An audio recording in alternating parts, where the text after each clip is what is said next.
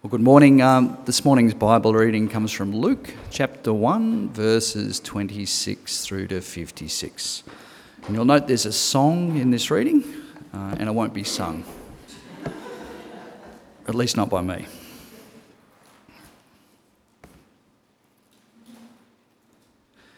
In the sixth month of Elizabeth's pregnancy, God sent the angel Gabriel to Nazareth, a town in Galilee to a virgin pledged to be married to a man named Joseph, a descendant of David.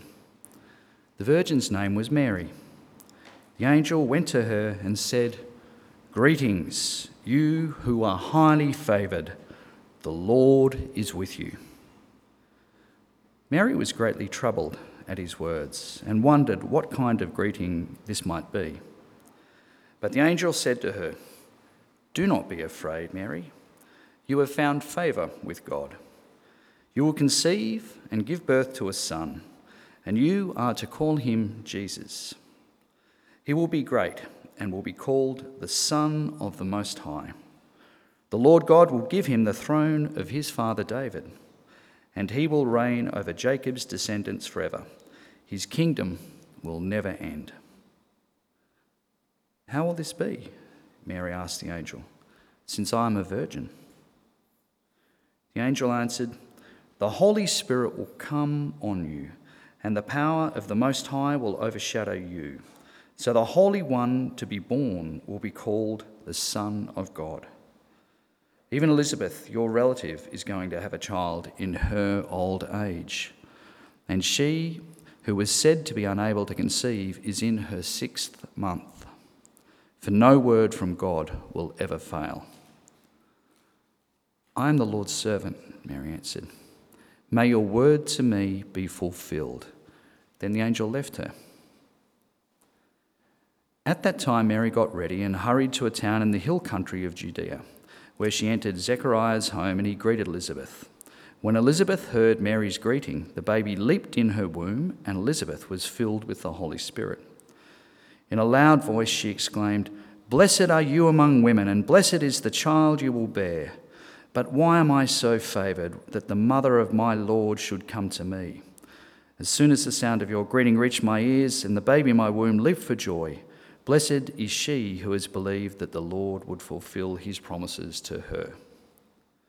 And Mary said, My soul glorifies the Lord, and my spirit rejoices in God, my Saviour. For he has been mindful of the humble state of his servant. From now on, all generations will call me blessed, for the Mighty One has done great things for me. Holy is his name. His mercy extends to those who fear him from generation to generation. He has performed mighty deeds with his arm. He has scattered those who are proud in their inmost thoughts. He has brought down rulers from their thrones and has lifted up the humble. He has filled the hungry with good things, but has sent the rich away empty.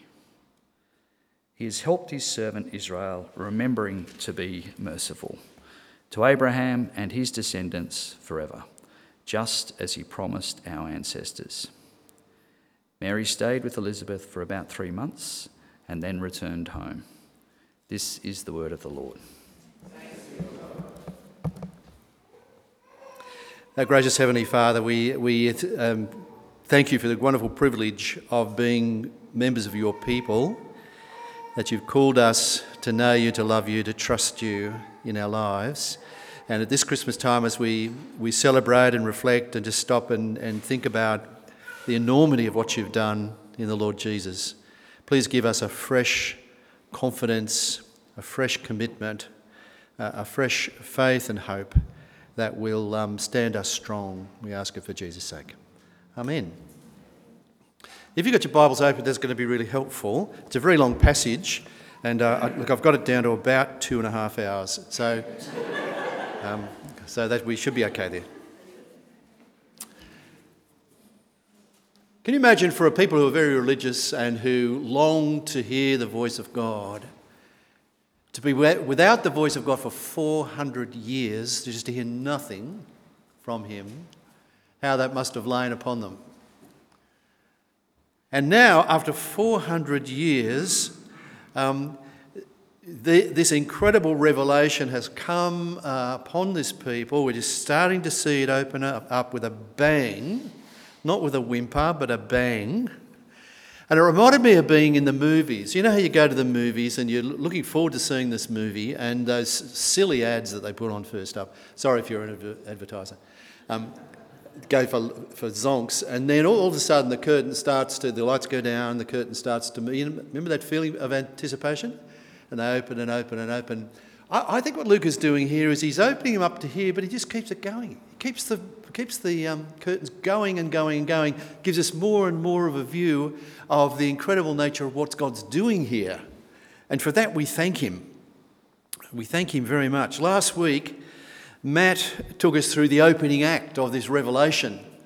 And what a great act that was with uh, Elizabeth and Zechariah and the angel appearing and, and starting to talk to them about um, it's all happening. This, this is what you've all been waiting for for such a long time. It's all happening now. This is the big event, the miracle of, of birth. Now we're going to move to the key players, we'll call them the key players in the drama. We've got Mary, who's chosen by God Himself to bear God's Son. We've got Joseph, to whom she's engaged. And we've got the unique baby planned for them. And it's six months after the angel has appeared to Zechariah. And here we find Mary. Mary's just a quiet, get the impression, she's a quiet young country girl. She lives in the country.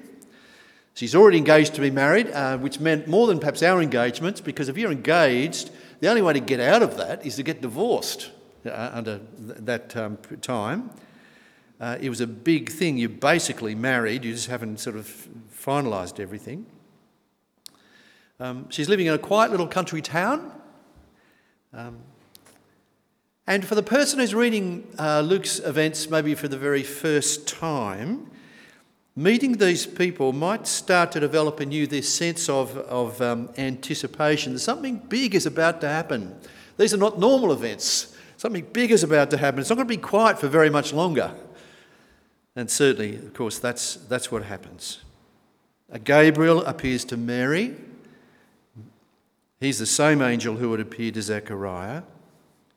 And he appears to this young girl. Now, she could have been as young as 12 or 13 because um, girls as young as 12 and 13 years could be betray, betrothed to um, Jewish men. So it, it's not surprising that if, if Zechariah, when the angel appeared to him, was startled and gripped with fear, this young lady, when Gabriel appeared to her, was, the text says, troubled at his words and wondered what kind of greeting this might be. What, what do you mean? I'm favoured by God. What do you, why are you appearing to me? What is, what's going on? The first thing she, that happens is she's reassured by the angel. She's not scared the way he was. If you remember, he was, he was really scared. She's, what troubles her is what the words mean. It's a little different for her. Um, but she still has to be reassured by the angel that she has found favour with God and what that meant to, to have found favour with God. This child that she bear, will bear, like Elizabeth, is going to be very special. That's obviously because you don't get an angel coming every day to sort of tell you things that aren't really special. And here he is, very special. But his identity and his character are going to put him up into a category of his very own. Uh, what I mean by that is this Elizabeth's baby, John, he will be the prophet of the Most High. Now, that's, a, that's an incredible uh, role to play, prophet of the Most High. But Mary's child will be the Son of the Most High. In other words, he will be God Himself. John the Baptist will bring many people back to the Lord their God, the text says. Jesus, as his name implies, will rescue them from their sin and put them right with God. John will be great in the sight of the Lord. Jesus will be great, full stop. Equal to God. And whereas John will make ready a people prepared for the Lord, Jesus will be put in charge of everything and everybody and rule over God's people forever. So that when you, if, if you want a, a comparison, there's the comparison. Two great figures, two great men, but Jesus stands high and above even John. And Mary would conceive this child by the power of God. Now that must have, must have exercised her mind. The text says, The Holy Spirit will come upon you the power of the Most High will overshadow you, so the Holy One to be born will be called the Son of God. If you don't mind me saying this, the, the incarnation has nothing to do with the way we travel around Australia. Thank you for the person who laughed. but it does have everything to do with God. Everything to do with God, the creator of all and the sovereign over all beginning the human life of his eternal Son in Mary's womb by the action of his Holy Spirit. That's, that's all we're told, really. That's how it happens. That means that the baby born will be fully God, completely and utterly and fully God Himself. But it also means because the baby will be born of a mother who is fully human, he will be fully human. A unique individual in all of history, in all of time, fully God, fully human. Somebody who knows our circumstances and our experiences, but who knows God and his ways and his character. What better go between God and ourselves could there possibly be than someone who is fully human and fully God? able to speak to both and bring both together. That's the enormity of this child's identity and status fully God, fully human. He's from God, but he's come among us. A couple of things I just want to say. When Mary gives birth to Jesus, she'd been a virgin. So, this is not Joseph's natural born child. They hadn't been sexually active. The, the text, um, Matthew tells us that. Uh, Joseph had no union with Mary till she gave birth to a son, and he gave him the name Jesus. Joseph and Mary will have their own sons and daughters later. The Gospels tell us that.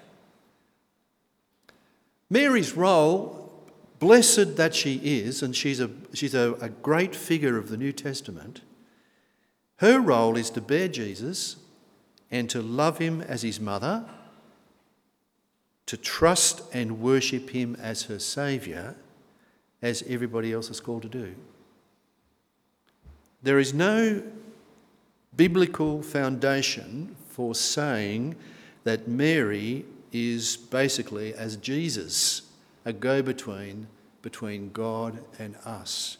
Mary is a great figure who, who uh, exercised her faith, faith and allowed uh, the, the wonderful plans of God to take place, but she learned to trust and worship her son as her saviour, like we all do. Jesus, in turn, loved her and he honoured her. He looked after her. Can you, can you see that picture of him on the cross, looking down to John and saying, She's now your mother. Look after her um, even though he was in incredible pain. So he, he loved her and looked after her. Um, and she remained chosen, yes, certainly chosen, but sinful. And she was blessed, yes, but she needed the same salvation from her son that all of us need. It's important to be very clear on that. Looking at the broad sweep of history, this is, this is one of the great climaxes of, all of history in the plan of God. Because the incarnation was when God took upon him our flesh. No other God in history talked about or written about has ever thought to do that sort of thing. God so identified with you and me that he took on our flesh. And it's to Mary's great credit that she accepts God's promise and is prepared to trust his plans for her.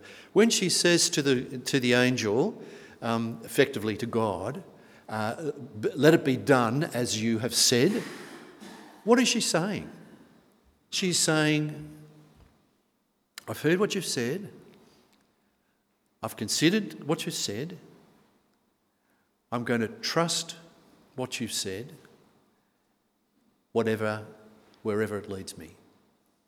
Now, can you get a, a stronger expression of faith than that? I'm going to trust you wherever it takes me. That's what she effectively said to the angel. And then God steps in and says, okay, let's, let's give you all the support and resource you need to do this job. This is a big job. You need resources. Off she goes to Elizabeth. Now, can you just imagine? You can imagine the time they had together. They apparently had three months together. Here is God. Okay, sure, they, they, got to know each other and they enjoyed each other's company and they compared notes about, you know, is he kicking yet? All that sort of thing you always talk about, I, I presume, when you. um, all those sorts of things. Um, but they also said, what do you think this means? Where's this going to take us? How, are, how is your baby and my baby um, related in terms of what God is going to do? How's this all going to work out? Just having somebody who you could sit and talk with them that, in that way, imagine how incredibly supportive that would be. And it's just another example, isn't it? We see it so often in the scriptures of, of God coming alongside the person whom, whom he's going to ask to do a job that's going to stretch them. They know it's going to stretch them. They, they are, you know, anxious about that. He comes alongside and he gives them the support and resource that they need. And here he's doing it with um, Mary. So he leads her to the evidence, which is her relative, Elizabeth. She's a cousin, apparently. Um, because with Elizabeth, who's already showing six months, usually, unless you're one of these mums that doesn't realise she's having a baby until the baby comes, she's showing. There's evidence there that the promise that, the, that God had made to her is, is being acted upon. It's already being fulfilled. And there she is. By age, she's a senior. But by status, she's six months pregnant. For, and the comment is made, for nothing is impossible with God. Imagine how Mary sees Elizabeth and thinks, there's her promise. There's God's promise being acted out. That's encouraging. That means God will keep his promise to me too. Uh, as if that's not enough, then as uh, Mary comes to Elizabeth, uh, the Holy Spirit causes both Elizabeth and the baby to, uh, to identify with the baby in Mary's, that Mary's about to carry. He they recognise who she is. Elizabeth knows that the, baby Mary is to bear will be God's Messiah. No jealousy there either. You, you, sort of wonder, you know, could there be a bit of jealousy? Because, you know, I, my, my baby is six months older than your baby, more important. There's none of that.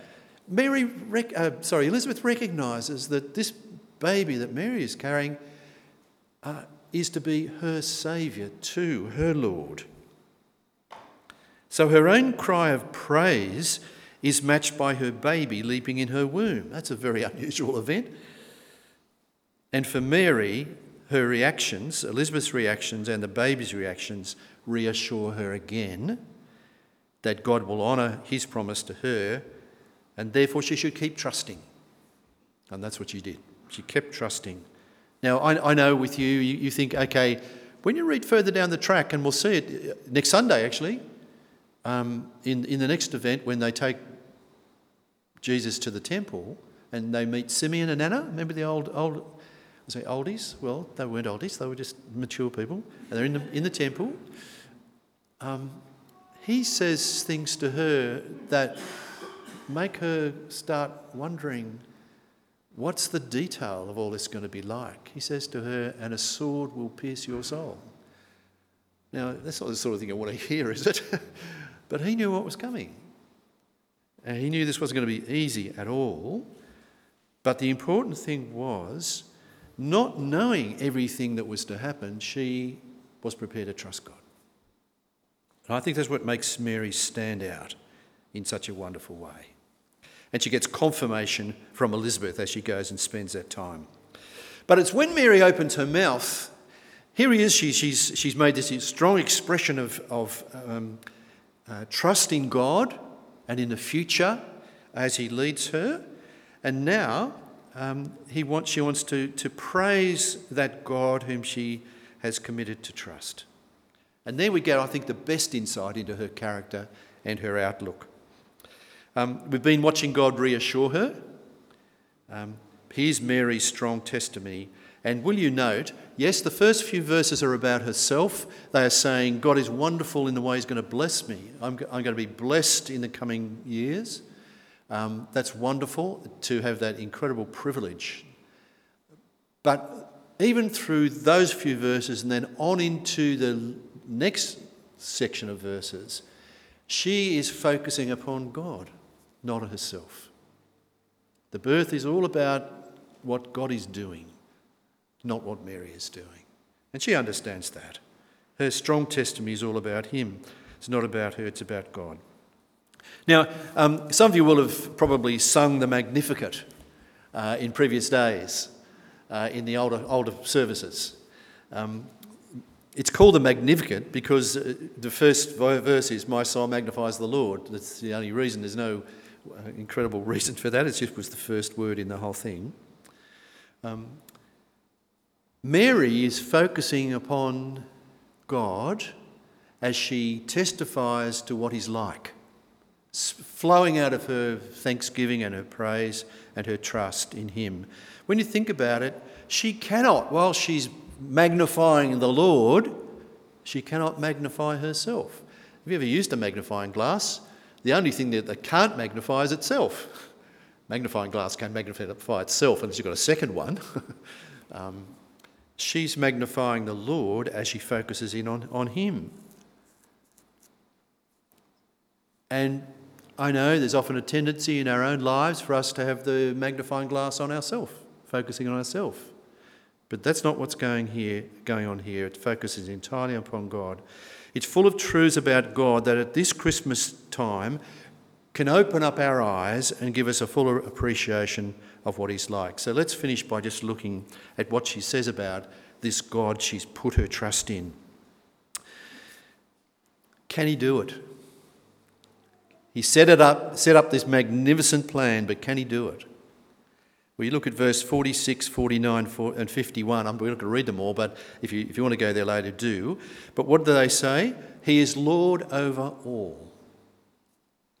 He should have the ability to do it. He's the mighty one who does great things. He performs mighty deeds with his arm. That's her testimony.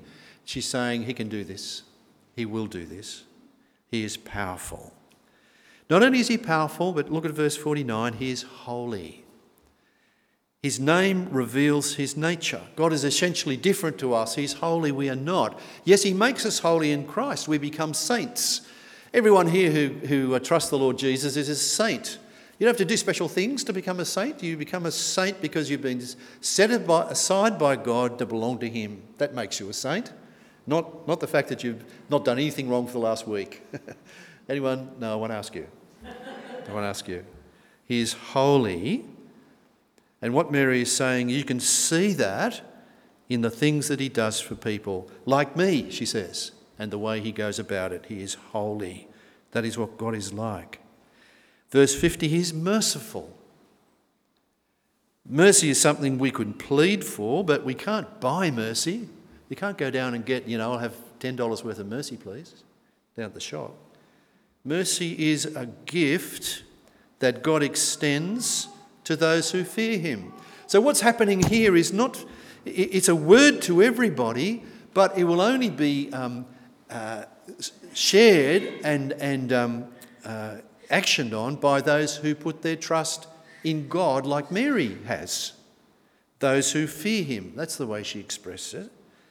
For them, His mercy is total and all encompassing. And mercy, of course, is one of the great themes of the New Testament where God brings us to himself because of his mercy. Verse 58 He is faithful. She says, From now on, all generations will call me blessed. Not so much because of her role, but because the Mighty One has done great things for me.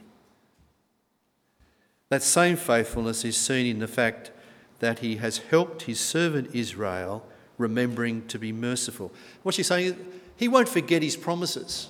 He doesn't forget his promises. He's caused these very words to be recorded in Luke so that you and I, 2,000 years later, can be reminded that He's faithful and be encouraged by this fact. And you might need to be encouraged about that this Christmas time.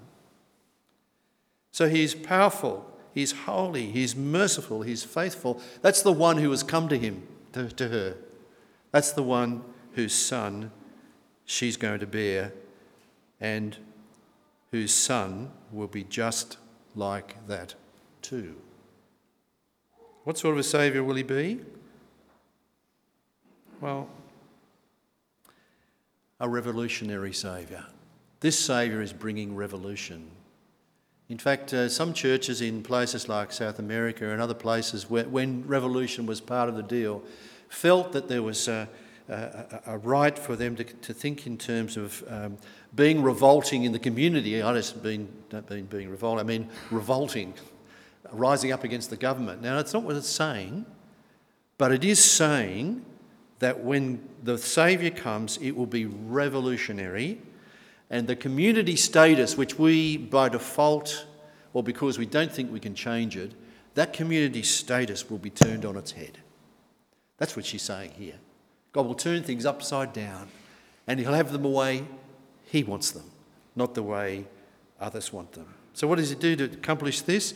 Verse 48 He lifts up the humble, the ones who are despised in the community, the low, low people, the unimportant people, the one with no status, the ones who are left out of things. He lift them up.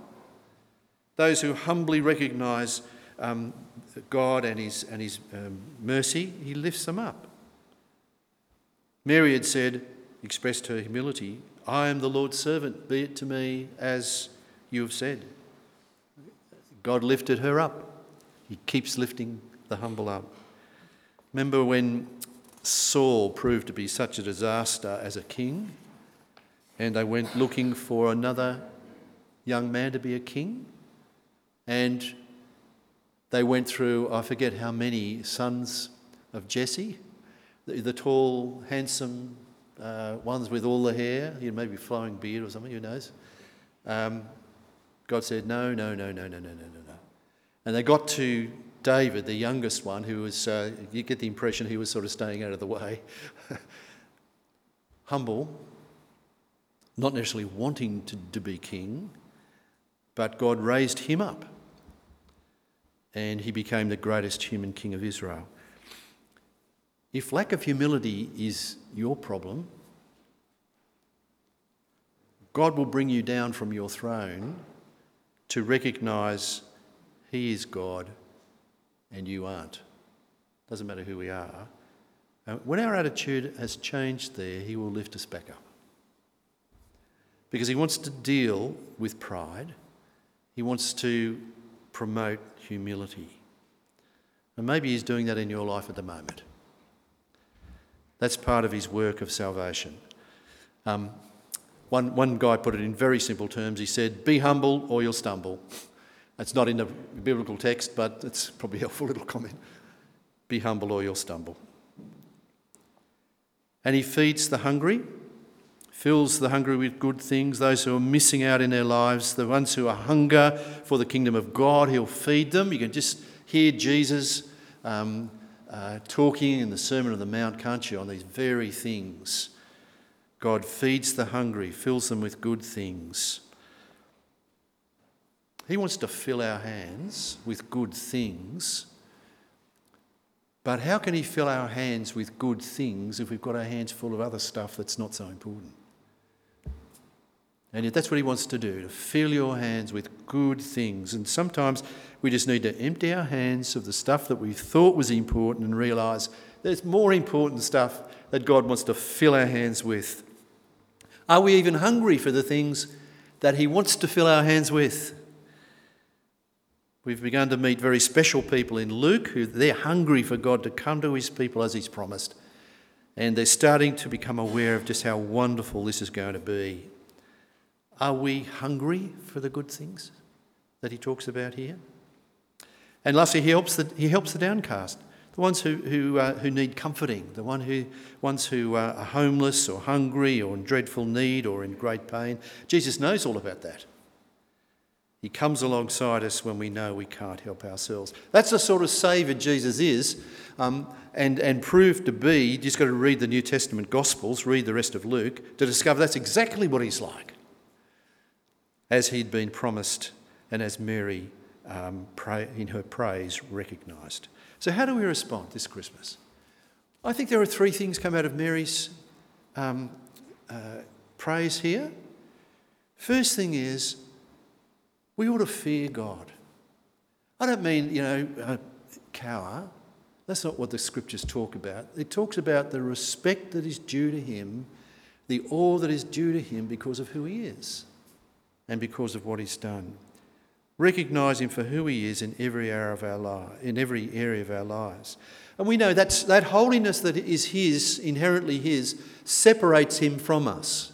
But at the same time, we know that the loving grace and mercy that is shown in the Lord Jesus draws us to Him. Holy God who draws close to us. How are you getting on with God? What is your attitude towards Him currently at this Christmas time? Do you need to reflect further on whether you are paying Him the respect that he deserves. Secondly, praise him. You can't miss it in, in her song. He's done more for you and for me than we can ever hope or imagine. By faith, we're saved, we're forgiven, we're established in God's family, we're made secure for the present and for the future in all the things that God has planned. That's what He's done for us. We praise Him. What have you got specially to praise Him about this Christmas? Then do it. Take time, Go aside, praise Him, tell others how much you think of Him. And thirdly, rejoice, because um, out of all of these uh, notifications and revelations that the angel is giving, he, he talks a lot about joy. Joy, rejoicing in God. I, not necessarily in our circumstances, because you know, we know that our circumstances can be, can be very tough but rejoicing in God in the midst of our circumstances. And that's our inherent, our inherent right now that we belong to Him, that we can do that. In Jesus, God champions us and champions us in our circumstances. So, are you weak in one of those three areas? Do you need to address one of those three areas? If so, this is a great time to do it. Why don't you take time today, this week, just ask God to help you understand and appreciate and fully engage in those things that Mary engaged in herself. And if we do that, uh, what a wonderful time of growth and um, um, development uh, you'll find this Christmas time. I'm going to pray. Heavenly Father, we thank you for, for Mary, who you raised up. You knew her, you knew what she'd be like, you, you enabled her to be the way that she was. Thank you for her faithfulness. Thank you for the way she cared for uh, the Saviour. And we pray that you would help us to mimic those things that she showed in your character. Amen. I'm going to keep praying. The reason is that Paul and Carolyn Yap